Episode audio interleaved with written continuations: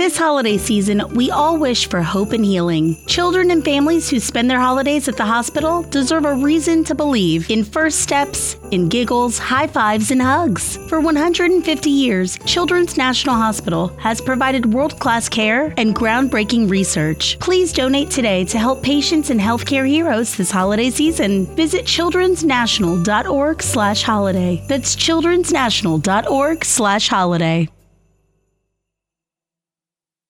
Holidays are here, and so is fashionable fitness. Gift yourself a Samsung Galaxy Z Flip 3 5G, a phone that folds in half to literally stand on its own. Pair it with the Galaxy Watch 4 for ultimate wellness and wow factor. Check health stats, flex personal records. Over 90 activities can be tracked, like biking, swimming, golfing, and more. Invest in yourself with tech made to crush goals. Holidays open up with Galaxy. Shop it all at Samsung.com. 5G connection and availability may vary. Check with carrier. Products sold separately. That long day behind you. Good times lie ahead. With company worth keeping, that'll bash a smile on your head. Come on in, the door's open. You'll find just the finest folks here.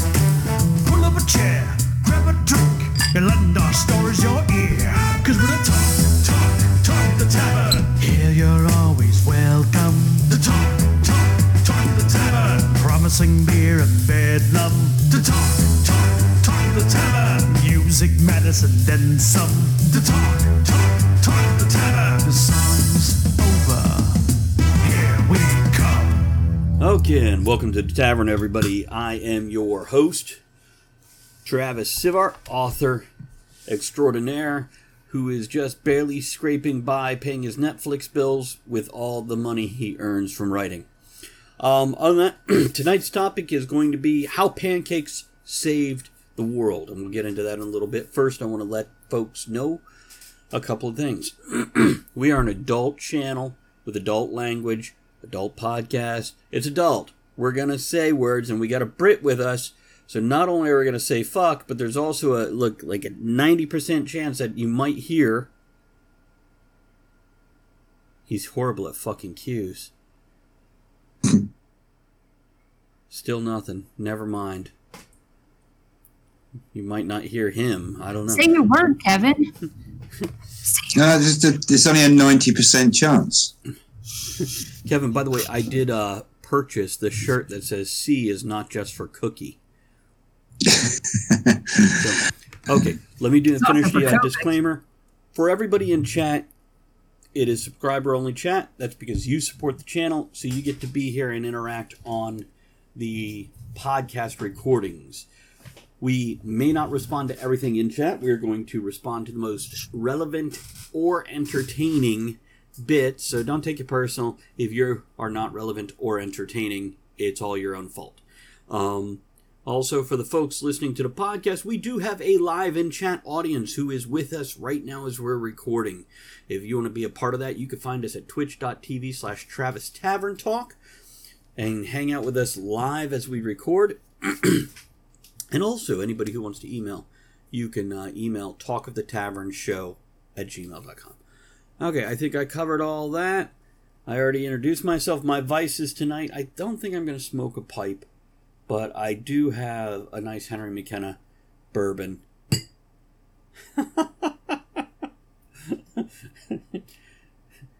Yeah, entertaining at least. Um, let's introduce the other two. We're going to introduce our, our, our long lost cousin. Oh, by the way, for chat, let us know what your vices are. There we go. While we're introducing ourselves, Kevin, who are you? Why are you in my living room? Uh, I feel more like an estranged, long lost third cousin than a direct relation. Uh, why am I in your living room? Uh, because I'm a bit like a stain on old furniture. I'm very difficult to get rid of, no matter how hard you scrub me. Uh, what it prompts me to turn up tonight, uh, you needed somebody who uh, isn't offended by you two. So I left you with a very short list. Uh, I am Kevin. I am a Brit. I apologise for this in advance uh, because we apologise for shit. It's what we do. Uh, this evening, my vices will include strong back coffee because it's sparrows fire o'clock in the morning here in the UK. Uh, although imminently, because I've going to talk to Travis, I'll probably be switching to strong alcohol, which this evening will probably be a tasty little Malbec. Yeah. Because who start who, who doesn't crack a bottle of red wine open at two o'clock in the morning? Uh, and I'll be smoking. I'll be smoking hand rolled drum tobacco tonight. Uh, and uh, with that drum roll, ha ha. See what I did there? Uh, uh, please, Andrea, take it away. Ah, hi everybody. Andrea Lachat here. Um, my vice is Fanta, the wee little cans of orange soda, and I have cats here. That's it for me.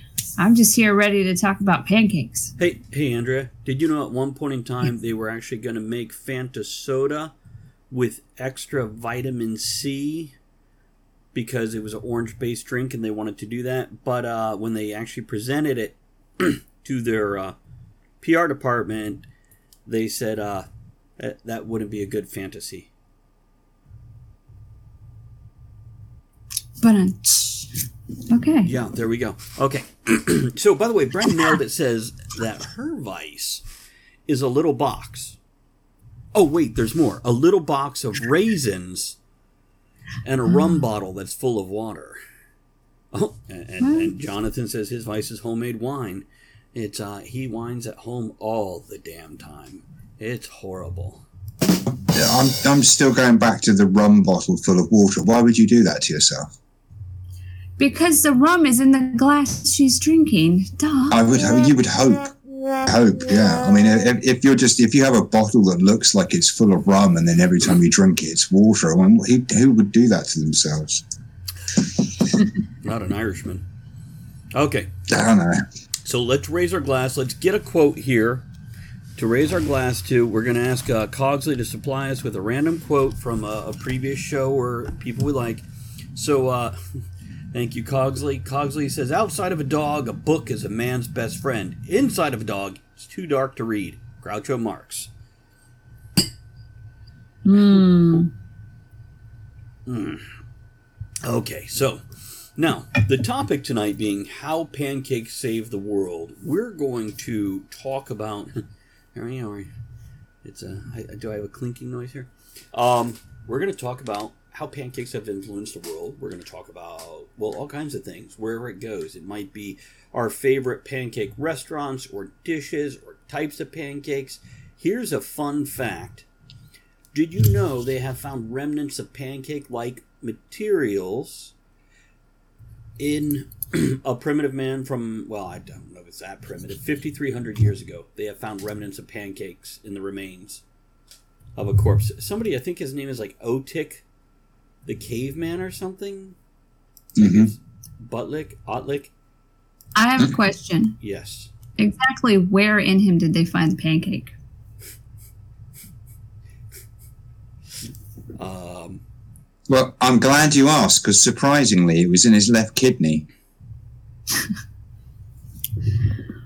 and his name was Otzi the Iceman. It was I, einkorn, einkorn wheat, in early sort of flat bread, bread form. But we'll get more So to that. Otzi, am I the only person thinking Otzi the Iceman sounds like a mafia name?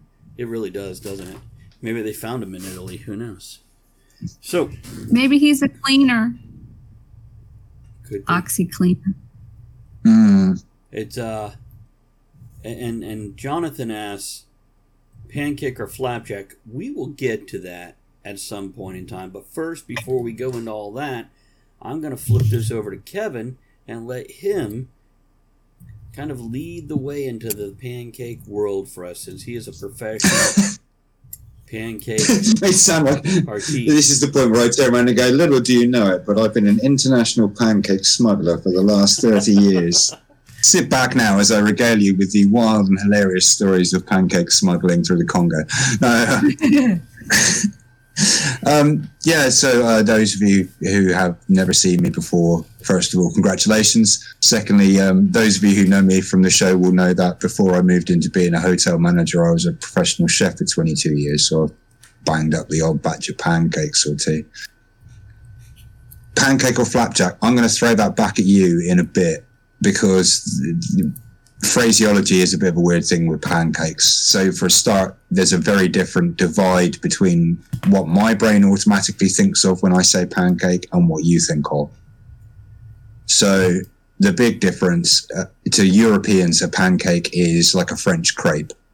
So it, it's there's no rising agent like bicarbonate soda or any or baking powder or anything in it. Uh, so it's a much flatter, thinner uh, uh, finished product. Um, it's unleavened.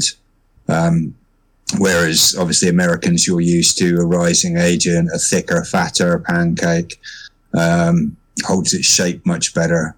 Um, so yeah, I, pancake is a bit of a weird word. We've had plenty of examples of this, as you two will know from discussions we've had on other foods before, that language can be a surprisingly curious barrier when it comes to establishing exactly what the hell it is you're both talking about either sides of the Atlantic.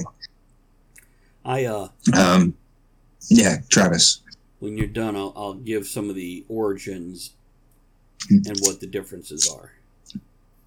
Hmm.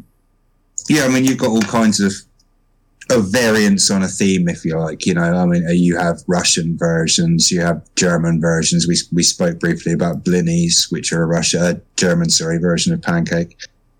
Uh, essentially, it, it's a bit like um, it's it's one of those dishes. The pancake. The reason it's been around for so long is it, it's a leftovers dish it's a way of using up rich and or expensive ingredients that have a use by date that will spoil milk eggs dairy products that have a finite shelf life into something that can be malleable and transformable into different flavors so it can be used in a, in a multiple variety of different contexts it can be made sweet it can be made savory it turns those perishable dairy products into a product that can be stored and dried and given essentially longer longevity in its cooked form than it is in the raw ingredients form. So it was a way of using up and preventing food wastage. Um, A yummy way. it is- and some cultures have actually used curdled milk and other such things when making their pancakes. Andrew, did you have some thoughts to open up about pancakes? Um, Uh, well, uh, yes. Uh, I have questions. Kevin, when as a pancake smuggler, where exactly were you hiding them? Uh, I used to. It depends entirely on the size of the pancake. I mean, these smaller American pancakes are easily concealed between the pages of Jehovah's Witness Bibles, which I used to ship in in cases of a hundred because people tend to just scare quite over things like that. Uh, the larger flattened crepes are more difficult, so we used to hide those in uh, rolled up works of art. The Mona Lisa alone was capable of smuggling 32 flat crepes, including Nutella. And I think that's what stole her eyebrows. Um, see, when you when you say pancakes and flapjacks, pancake is a guinea pig on Instagram, and flapjack is a bunny. So Well, there you go. are my thoughts. For any of you who are wondering about the difference between a flapjack and a pancake, Andrea's nailed it. There you go. And you can follow them on Instagram. They are adorable. they are the What's what? your thought? Oh, adorable. They're adorable. What, They're so cute. what's whose thought? Yours. On guinea pigs? Pancakes and flapjacks. Well, pancakes is an American term. Flapjacks is kind of more of a Canadian term.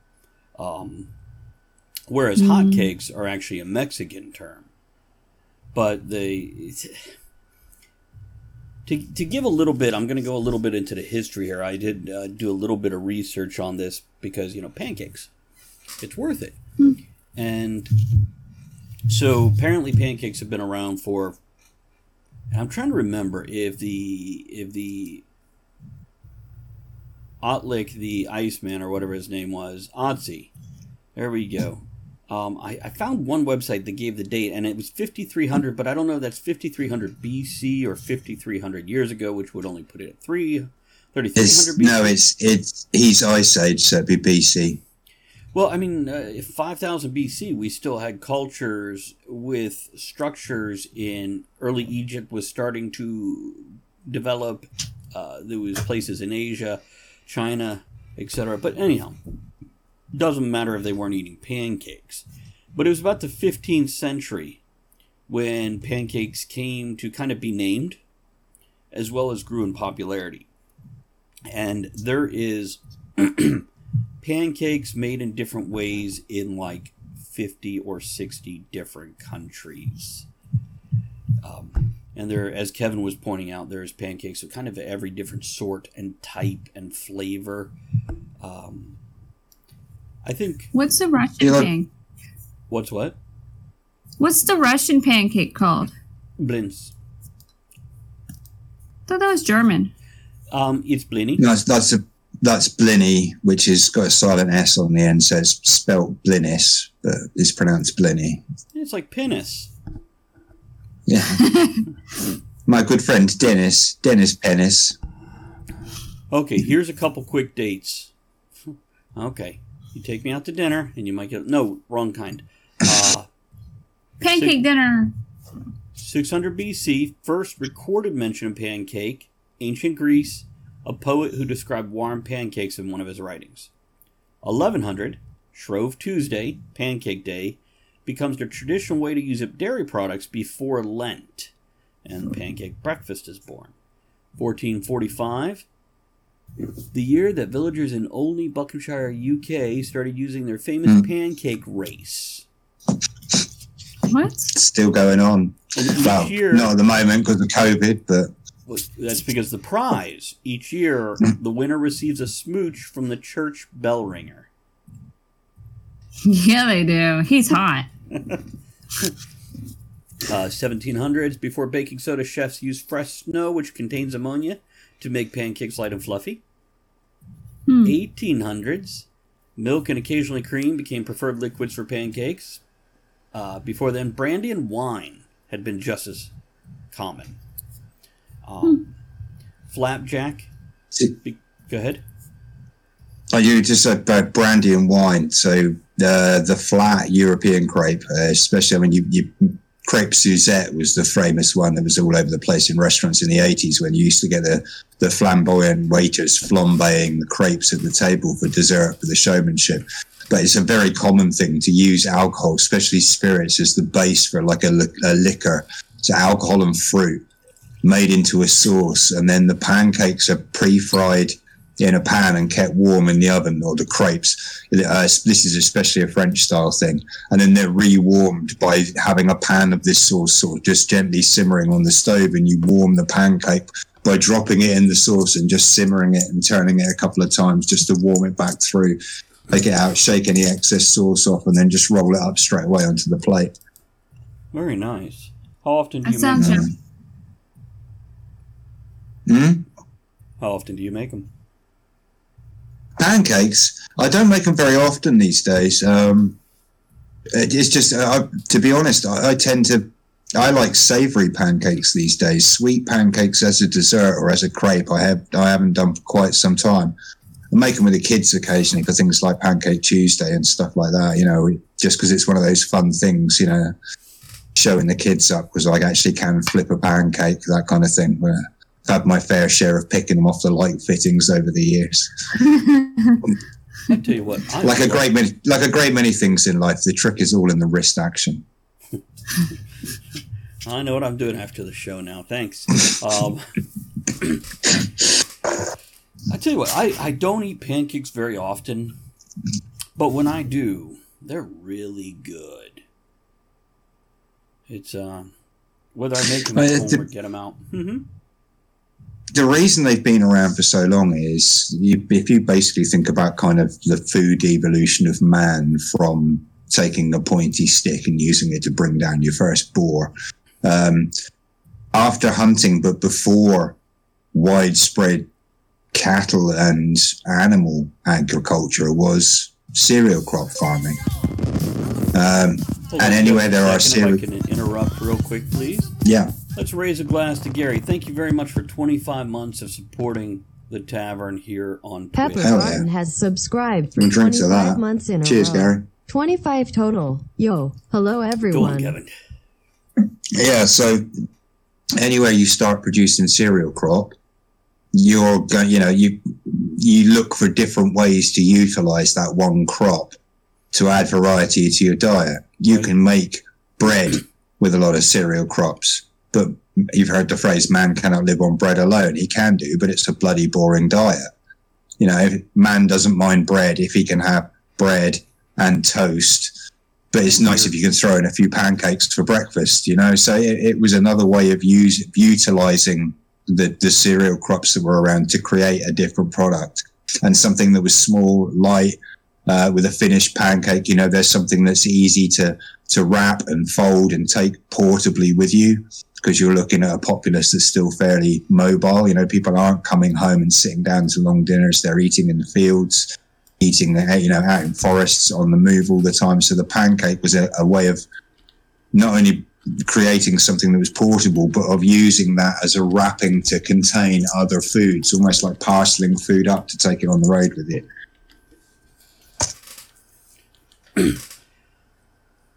We all know who Aunt Jemima is, yeah? Yeah, You know, at one point in time, she was considered the first lady of pancake mix.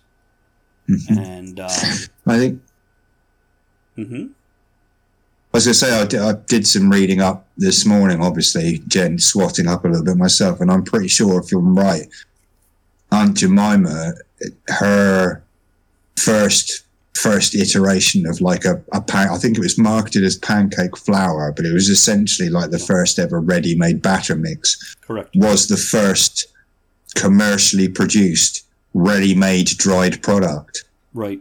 And it was uh, the woman who played Aunt Jemima as the spokesperson for the mix in 1890 was actually a missionary worker named Nancy Green. And she played it until she died in 1923. And in 37, Quaker Oats, who had now owned the company, um, trademarked her as their, well, as their trademark. There we go. So I knew about the pancake syrup, but I didn't know about the pancake mix. Mhm. Okay. Yeah, it's uh, and they Yeah, called them apparently buckwheat cakes back then. Hmm. They call them buckwheat cakes because the mix, as Kevin was mentioning, was buckwheat, corn, and wheat flour. Yeah. Okay. Wow. Now I'm hungry. so I I don't know. I, I put the I put it in the um chat about like what's your favorite type of pancake Right. and uh, where is it at? Um there's one about potato cakes. Somebody Potato said something about yeah, the Polish Polizinski. Yeah. I didn't realize that was Polish, but oh, I remember my mom making um, potato pancakes out of leftover mashed potatoes. Oh, so good. I like those. And I also like them with like some apple butter. Mm-hmm. Especially fresh Oh, yeah. apple butter. Has anybody ever made a peanut butter and jelly sandwich with pancakes? No. No, Neither have I. Just checking. Asking no, a but, no, but the night is young. That's right. Uh, Kennedy, by the way, says uh, that's why elves eat lem lembas bread in Tolkien. It's actually Yeah. a pancake. Oh. I didn't even think of that. I'm not a big can- pancake person. I like the middle out of it, but I don't like pancake crust. I like crepes with lingonberry butter. That's my favorite. If your pancakes are crusty, you've done something horribly wrong. I don't like the outside. I just like the soft middle that's full of butter. It's going to be so much fun You- next time I cook her pancakes. She's like, "Can you cut the crust off my pancakes, please?" Oh, I just eat the middle and then, you know. You um, saying about potato pancakes? One of the nicest pancakes that I used to enjoy eating all the time. Uh, one of the fancy restaurants I used to work in as a base for a salmon dish. Uh, we used to do sweet potato and chili pancakes. Just literally just you just take a sweet potato and put it whole without peeling it into a pan with just enough water to cover it and simmer it until you can just get a knife through it. Take it off the heat, let it cool in the water, refresh it under some cold water, and the skin will just peel off in big strips off the outside without the need for a peeler. Just take the flesh and just literally just mash the flesh up. Um, so you've got a nice dry pulp. You know, This is why you do it and you boil it inside the skin because you don't want to get too much moisture into the tissue of the sweet potato, make it too wet, too pulpy. Um, although if you do, you can always put it in a tea towel, give it a quick squeeze to wring it out. But you get you wait till you get this nice sort of um, nice firm sweet potato flesh that's um, nicely mashed and pulped, and just mix that with some American style. Uh, baking powder style pancake batter mix, a little bit of freshly chopped red chili, maybe a little bit of shredded spring onion, and then just fry those off. And we used to just do them in small batches of four or five, and then just build them up into a little tower with a salmon fillet on the top. Absolutely lovely. They're to die for, and they're just the nicest thing in the world. It's about it's about 40 60 uh, so 40% uh, sweet potato flesh and 60% uh, batter mix as a rough proportion when you mix the two together Talking about building them into a tower, if I remember correctly, in Star Wars A New Hope, Episode 4, the tower on the uh, moon of Yavin was actually made of those. Pancakes? The sweet potatoes. Wouldn't surprise. Yeah. yeah. nice And often uh, the, the Spanish tiles on roofs in Florida are made of the same thing. So, yeah. Yeah, that's um, that's what makes pancakes great. They're like they're one of those not bland, but uh, sort of universally adaptable. They'll take on the flavor of anything else you add to them that gives them flavor. Sweet potatoes?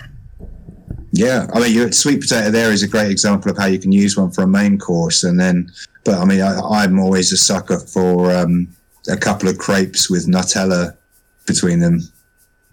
Yeah, Nutella's pretty good. Mm. It's okay. Yeah, Not you, you get that a lot. You, you get that's quite a big thing in France. Quite a common thing to see as, as a snack or a dessert in cafes and restaurants. The crepe with Nutella. So. hmm couple of comments here in chat. Uh, Kennedy, apparently talking through his stomach, says, I love pancakes and real maple syrup. Uh, he also says, and we also call spring onions scallions in the U.S., but Mhm. it's confused Aussies and Brits. Hmm. Then he said, mmm, craps. Crepes. I'm sorry. My bad.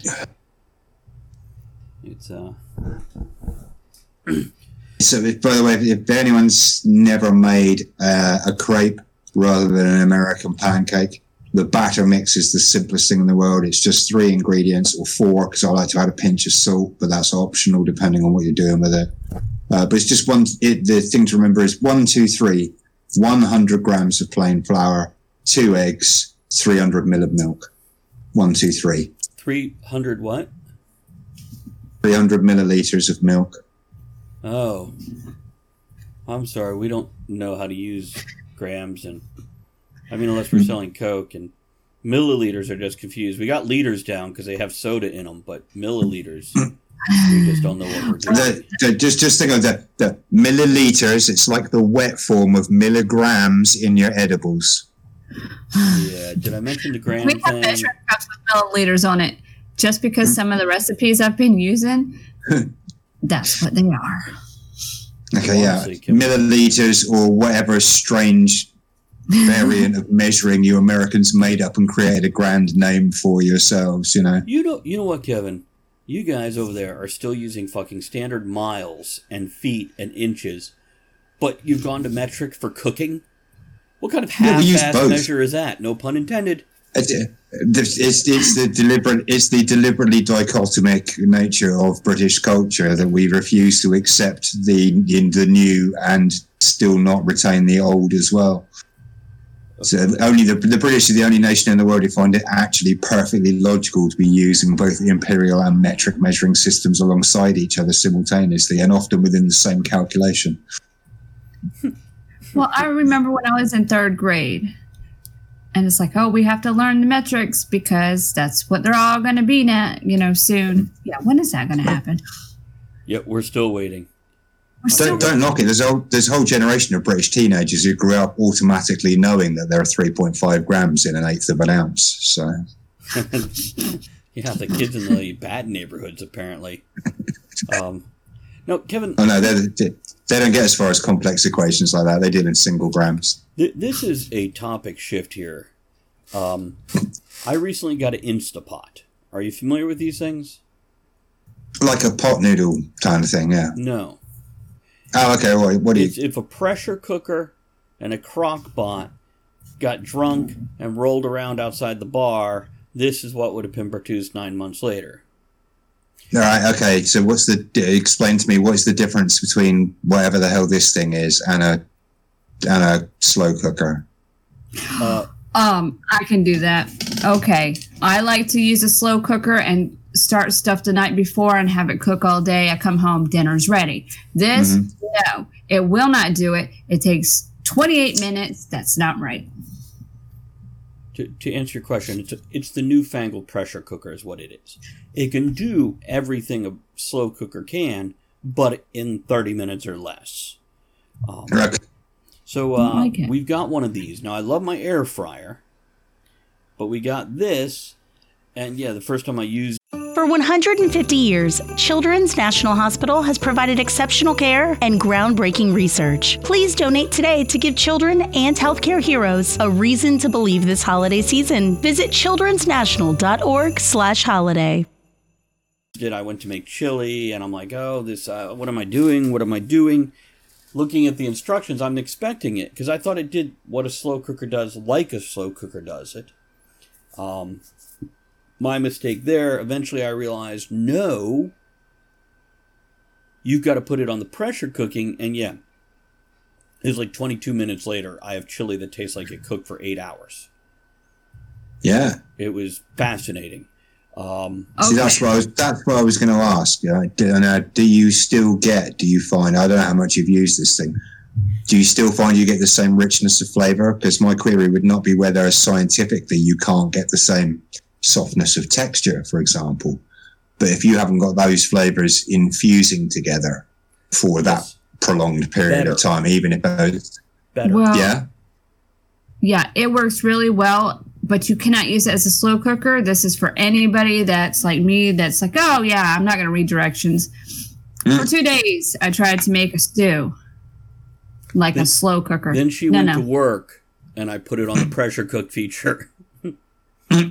12 minutes later, yeah. Uh, no, this is one of those things you can actually. I made hard boiled eggs in it using the Hmm. 555 method. You're familiar with that, Kevin?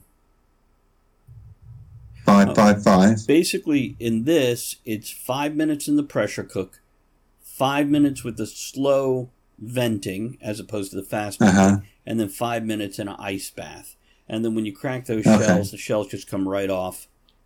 Mhm. Um, I made a chili. She made her soup, and um, I made frozen corn on the cob because it's what we had in the house.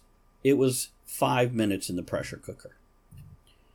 Things like green beans, if you want them still kind of crisp, it is literally one minute in the pressure cooker. Or if you want them like mushy, like they're you know out of a can and cooked and boiled for an hour, so they're that's what I like. that's like five minutes. Now, here's the trick to that. The cook time is one minute or five minutes. The pressurizing time is 20 minutes, depending how how full it is and what you have in it and the density. Um, Kennedy mentioned crock pots. I, Andrea and I love crock pots. Uh, the slow cooker crock pot, same thing. Used it the- forever.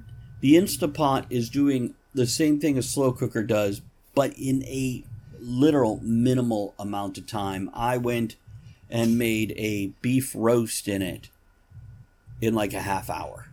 Now, that doesn't count the cutting and the chopping and the pressurizing time, but the cooking time itself. And Kevin, this is what I was telling you. It seemed because it's pressurized to spread that flavor and push it into things better than just stewing it eight hours, which is weird in my head and shouldn't have worked. Hmm. Um, oh, by the way, yes, uh, Kennedy mentioned rice. You can cook rice in it. You can make yogurt in it. Um, they have settings. We for buy like 20 pounds of rice at a time. we do, we do, and then we won't eat it for three months, and then a month later, we're out of it. Oh, And we're God. like, what the fuck just happened?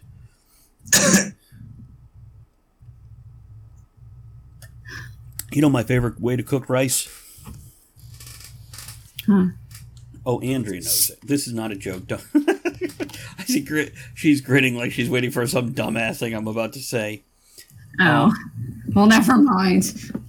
Kevin, we have these little packs of Sazón seasoning. It's a Mexican food seasoning that, like, even the Mexican restaurant that I worked at, run by Mexicans, uses stuff in their rice. So I went, okay, well, they're fucking using it. I'll use it. It's the orange stuff. Yeah. It's basically uh, cumin, coriander, and salt. I don't know. It's paprika. Yeah. I. And orange. Um, I like to put that in my rice cooker. One packet of that, and about four tablespoons of butter. Actually, I like to put six tablespoons, but I'm reluctant to take my eight tablespoon stick of butter and cut and put two back in the. I'm like, fuck. Bren- So he uses a whole stick of butter. Yes. yes, that's true. Bren just said you can't go wrong with a whole lot of butter. Thank you, Martha Stewart. Wait, no. Yeah. Not Martha Stewart, the other one. Paula Dean. Paula Dean. Is it Paula Paula Deen. Dean or is it Hello? No, it, it was Paula Dean because she's got the heart disease from all the the butter. Ah, gotcha. Um Okay, by the way, uh, Kennedy says rice cookers are great since I'm going to be a bachelor soon. May need an instant pot. I may need to make paella soon. Oh God, paella is one of the. I think Paella. he just. I think I think he just Isn't it it is. pronounced paella? probably, Mm-hmm. but not when I say it. Listen. It's spelled not the way you say it. And uh Brenda's in denial about uh weren't not butter giving her heart disease. Two sticks of butter and everything. That's a hell of a date, ain't it? There's two Well, sticks in dinner, two sticks in dessert, and then two sticks in her. if you know what I mean. Or him, really. Pick your flavor of choice. See, I was right. It's paella. I know, two people have backed you up. Three if you count me that said it before they did. I still don't know what it is. Is it squid? What the hell is it? Okay. Kevin, do you It, know what it can have squid- it can have squid in. More often, it's it's shellfish, it's mussels and prawns normally. Don't you remember that No Adam wonder I've never Sandler had it. movie? Or what movie was it where the houseboy Wine was, Country. What, what was it? Wine Country? Wine Country. Yeah, where oh, I like- love that movie. It was like the first time he used an Instapot or something. he didn't realize he needed to pressurize it. And it's three days over a lukewarm flame. And he hunted the squid, and oh my god, it was so horrible. Great movie. The mighty squid. The wily squid. Yeah. Okay, Kennedy says Kevin should know the two fat ladies. Yes, I do. Although there is now only one fat lady. That's right. Julie's dead. Oh. Did the other one eat her? Here's, I'm sorry. With two sticks of butter, baby. here's here's to the one fat lady. Here, here. She's twice the woman she used to be after that meal. And uh, if, if, I, I'm not sure where you would go to track it down outside of the UK, but if you want to see some Northern England roving chefs at their finest, see if you can find the hairy bikers on tour. Or that You said hairy bikers also? on tour? I did say the hairy bikers on tour. Yes, be very careful what you look for if you do Google that. Oh gosh. Okay. Might be best to preface that with the words cooking show first. Oh, it's a cooking show. I thought it was porn. All right. Yeah, no. Oh, yeah, so. Andres, interest suddenly Dwayne's. Oh, it's a cooking show, damn it. Um, real quick, uh, Gary would like to know what you're drinking, Kevin. Oh, uh, it's a Malbec. Uh, bear with me. Uh, I'm favouring Malbecs these days. used to drink a lot of Rioja, uh, but I find the tannin in it uh, is a bit OTT for my palate these days, so I've switched to Malbec. It's a Camino del Angel. It's a Chilean Malbec. Oh. I'm going to give a quick shout out to Michael uh, Lawrence who just joined us. And to answer your question, we're about to uh, just flip right back to the pancake. Um, No. Oh, I We- see we what you got- did there. We got pulled away by um, what was it we were doing? Oh, Instapots dragged us away. So, what, Andrea? Okay. Okay. Hairy Biker's Food Tour of Britain. It's available on Tubi. T U B I. That it's a free. There you go. Tubby. Is Tubby. Tubby? If, if you ever watch the Hairy Bikers, that's incredibly amazing. Okay, I'm gonna have to watch that. That looks interesting. Yeah, just give one a go. Yeah, And what's it called again? the Hairy Bikers. On tour. That, that particular one, yeah. Hairy Biker. There's a few. They've done a few different series now. Yeah. Gotcha. Let me ask you this, guys. I want to I want to talk about favorite memory that relates to pancakes or breakfast food if you must branch out. And also, where do you go for pancakes? Where's your favorite place? And you could talk about if it's home, what kind of recipe you like to use specifically. If it's out or both, where do you go and why? Andrea, where's your favorite place to go for pancakes? Because I know you don't cook them much. Well, I don't. I, I can't. I don't like to because I used to have a job cooking pancakes all the time. Interrupt real quick. Sorry. Real quick, thank you there to Michael J. Lawrence for subscribing and supporting that channel. That allows him to interact during the live recording of the podcast. Welcome to the tavern as a regular. I appreciate that. Andrea, what were you saying there? I, I, I can cook pancakes. I don't like to because I used to have a job doing that every morning. Pancakes. Um, my favorite pancakes are some are, are ones other people make. Um, I have to say IHOP International House of Pancakes is pretty good because they make the crepes with the lingonberry butter, and that's my favorite. Now, what are crepes again? Aren't they just pretty much a really thin fried egg? No, it's um. yeah, they- Okay, so yes, the difference between a crepe batter and an American batter is that uh, crepe batter has egg in. Um, but it's yes, they're they're not a light fluffy pancake. They're a very thin pancake, so it's a medium heat, and you put very very little oil in. In fact, I don't even put oil in the pan per se. What I tend to do when I'm cooking pancakes is have a little bit of folded up kitchen paper uh, and just tip a little bit of oil onto it and just wipe the pan. It's literally just enough to stop it sticking for those first few seconds. Medium heat, very thin coating of the batter, about 45 to 60 seconds, just enough to seal and brown that one side, and then flip it if you're adventurous, fold it over with a spatula if you're not. 30 seconds on the other side, turned out onto a plate, done, and either eat it instantly or stack them up warm, keep them warm till you're finished cooking. And they're normally uh, drizzled with either you can spread jam on them, but they're quite often drizzled with things like lemon juice sprinkled with sugar, and then they're rolled up and often cut and eaten in small. Small bites. No, I like mine folded. Uh, go ahead. hmm Andrea. I Yeah, the other way is good. I, I want to hear how you like them. That's actually where I was going. But a couple of quick comments. Kennedy asked what is kitchen paper, and Michael Lawrence confirmed wax paper. And Michael also says that these are great with strawberries and cottage cheese, the traditional kind of blintz situation. Yeah. in the U.S. Um, Andrea, how how do you? What's your favorite way? Well, with this, like to fold not- them Yeah, with with the crepes. I like to fold them up, so it's like a little stack of pancake because I don't like the big. That's too much. Too much bread, and, and just like have butter, have the butter smeared in between the flaps. let's give a real quick hello because as you're talking about spreading on the flaps pickle lady Hi. just popped in Hi, pickle lady. Hi. hey, hi Elizabeth. with her cock or kevin's cock as the case used to be well, you see, I'm, I'm on the show tonight, so someone has to play with my cock for me. it's actually Thank i you, played it i think it summoned her It did.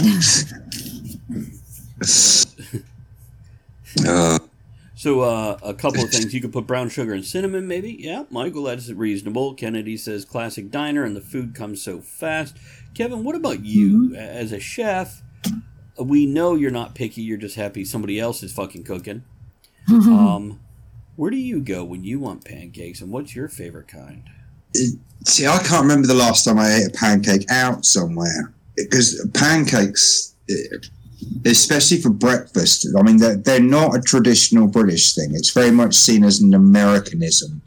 Mm-hmm. Um, there aren't, it's not really a big thing that you see served in a lot of places. You might find the occasional place that does them on a breakfast menu. Um, but nine times out of 10, if they're not making their own homemade crepes, like European style pancakes, what you're getting is American style pancakes out of a packet, Wait, like pre-cooked and just heated? pre pre cooked and, and heated. Yeah, it's very few places make pancakes. It's not a big thing the way it is in America, in this country. So most people's experience of pancakes outside of Shrove Tuesday and you know the, the one day a year where your parents have a giggle throwing pancake batter all over the kitchen as everyone tries to make their own pancakes at home. Um, it's it's not a huge thing, and generally, by and large, ninety percent of British people who've experienced American style pancakes have experienced them as a pre-made product rather than something freshly cooked. That's a shame. Yeah, it is. And I don't like pancakes in the morning. I like them at night. I don't think that should be what you wake up and have for breakfast. Oh, No. Yeah, yeah, uh, well, I mean, uh, there are. I can see them being a good breakfast item in the sense that you're carb loading. It's going to be a slow release, slow burner. um, you're filling your you're filling yourself up by giving yourself something substantial in the morning, so that's going to cut down on morning cravings for crappy snacks. No, no, because it immediately 'Cause you'll be puts you right sleeping. back to sleep on the couch. That's why I like them at night.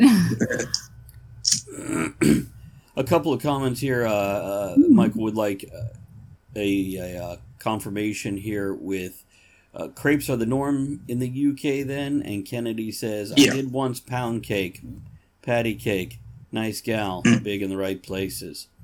And, uh, a weird one actually just nommed some cinnamon apple pancakes for dinner, and this is actually something I wanted to go towards. Kevin, do you want to clarify that crepes is the norm in the UK? You want to clarify that? Yeah, yeah. So when yeah, if you talk to a British person and you say pancake, a thin crepe is what we're thinking of, not a pancake as you Americans would immediately think of the the lighter, fluffier, more risen version. Here's something else. You know how you think of a biscuit as something different? We think of biscuit kind of dry, perhaps savory. You think of it as a sweet, what we call a cookie, correct? Mhm. So, what Yeah. do you think of when somebody says they just floated an air biscuit, They farted. but it smells sweet like a cookie? Well, you speak for yourself, mate. You're clearly not sat downwind of me during lockdown. oh, I have stories, but maybe I shouldn't share that. Why not? Okay, I was at work, I guess it was yesterday, and somebody crop dusted right where I was walking into at work. Mm. It triggered my asthma. That's assault. oh my god. I, I know what you mean. I, so I, I manage a hotel, and we have a lift, and it's right by reception. And one of our elderly gentlemen dropped his guts in the lift on the way down to breakfast the other morning. And every time another customer came down in that lift, as the doors opened, there was a waft of old man ass for about three hours afterwards. Three hours. Oh my god. It was horrendous. It was like, it's like there was a small fog of it hiding in the air vent in the lift somewhere, and every time the doors open, oh, that's horrible. I'm sorry. You sure you didn't like shit inside that little phone case on the side of the elevator? You never know. uh, sorry, that'd be below my pay grade to check. Nice. Uh, it's hard to go back to pancakes after that. Um, so,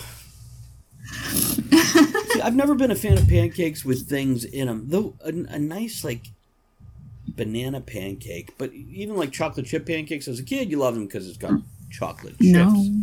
As an adult, not so much. I, I kind of want just pancakes. I want the syrup to be the seasoning, the sauce, the gravy. Syrup is pancake gravy. Think about that. So, Mhm. Do you prefer like regular pancakes, buttermilk pancakes? What What is your go to pancake? Me? Yeah. Whatever somebody puts in front of me.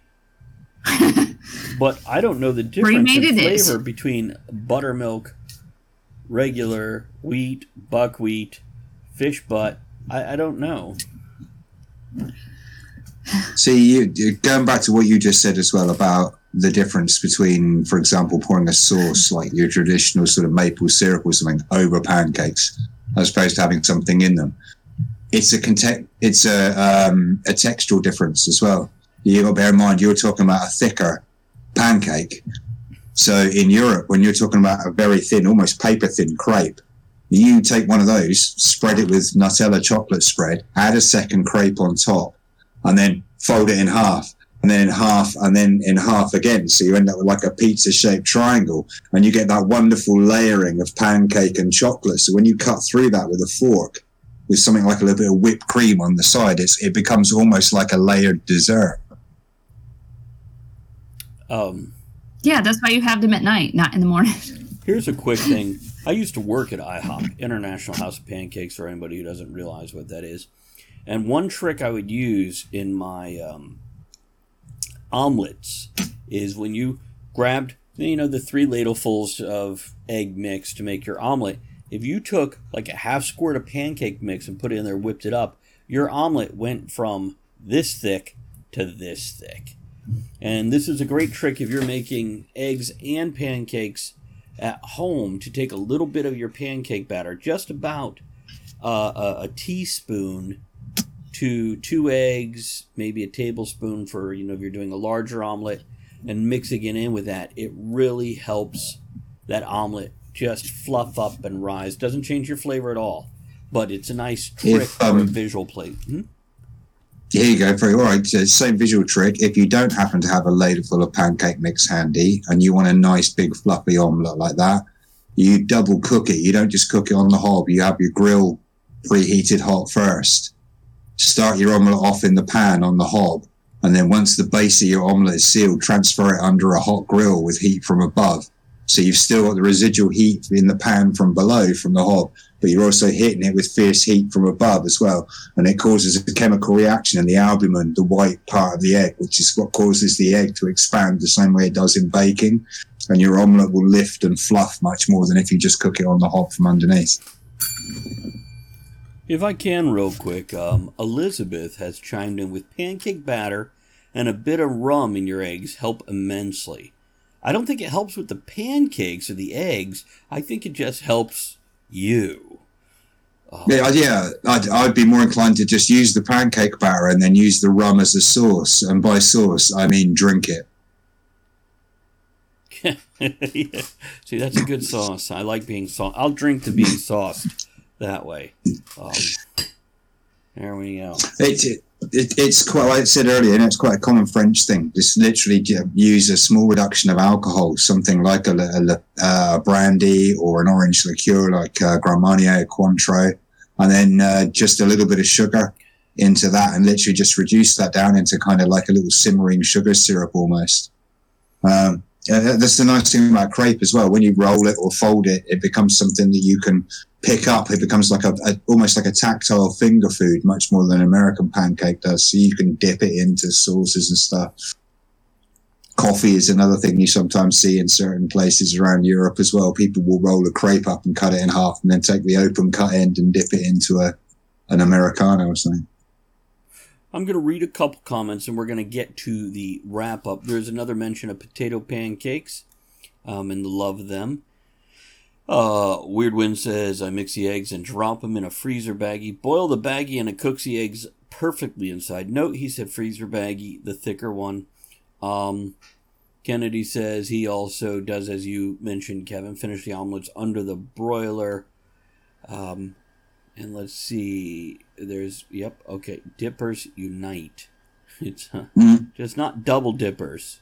Not with COVID. No uniting. Um, You speak for yourself, sunshine. Hmm. Is that when I'm walking on sunshine? And Weird One says, I like to fold a pancake and put fresh fruit in it like a taco, like a fruity taco. That actually sounds pretty good. Um, yeah, I think we need more pancake tacos in this world. So Yes. I have a question. Yes. All right, Kevin. I know how you feel about the French. So do you hate the, do you hate the crepes like you hate the French, or you is that the No. exception? No, it- it's by no means an exception. Let me be, as I have stated many times in the past, I'd like to be clear on this. There are a great many things in both the French cuisine and their culture in general, which are incredibly admirable and should be held up as world standards of excellence. It's just the people. Okay. I, I would say kind of like New Yorkers, but we've got a handful of them in chat, and they will come find my ass. Correct me. It's a. It's a. Okay, let's do some wrap up thoughts for this topic here. So, Andrea, any closing thoughts on this? Viva la crepes. Very good. That is Well- all. Well spoken.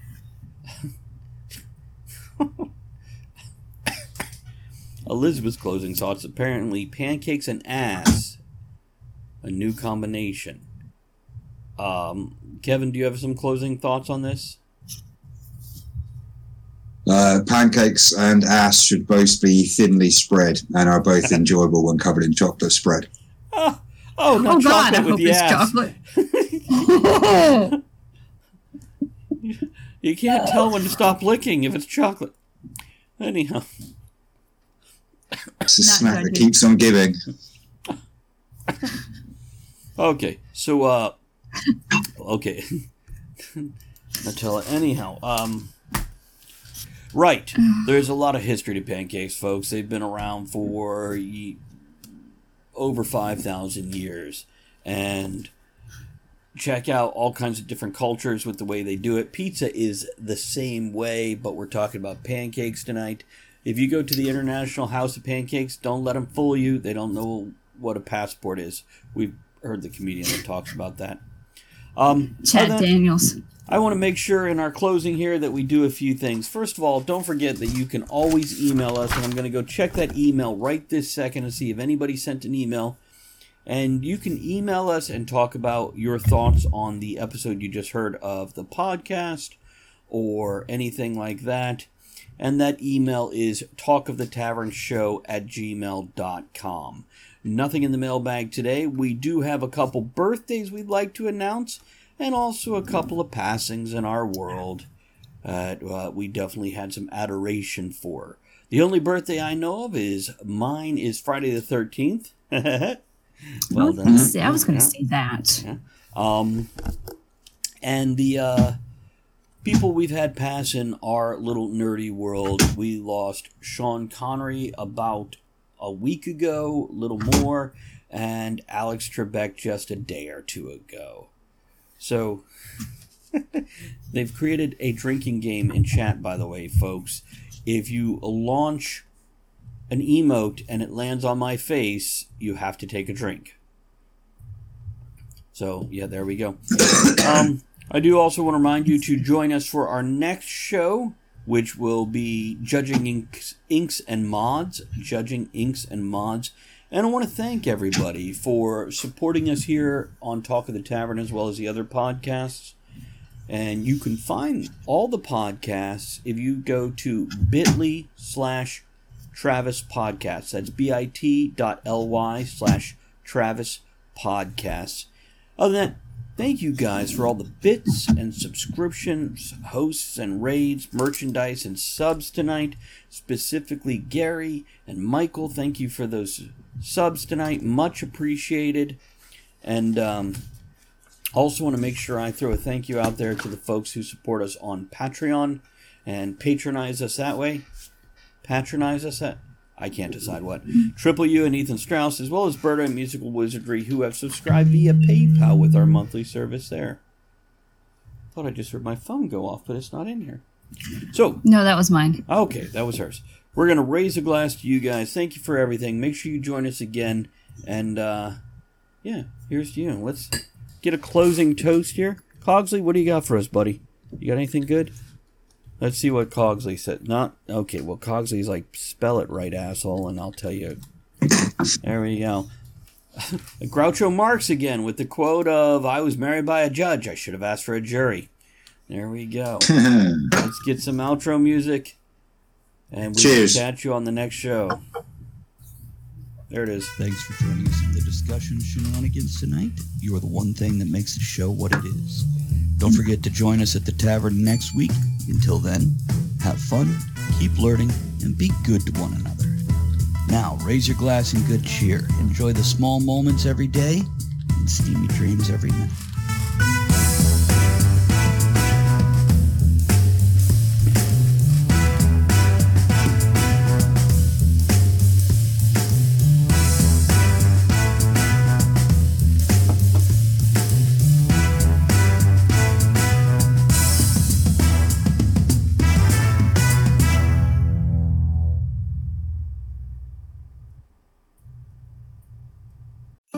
This holiday season, we all wish for hope and healing. Children and families who spend their holidays at the hospital deserve a reason to believe in first steps, in giggles, high fives, and hugs. For 150 years, Children's National Hospital has provided world class care and groundbreaking research. Please donate today to help patients and healthcare heroes this holiday season. Visit childrensnational.org slash holiday. That's childrensnational.org slash holiday.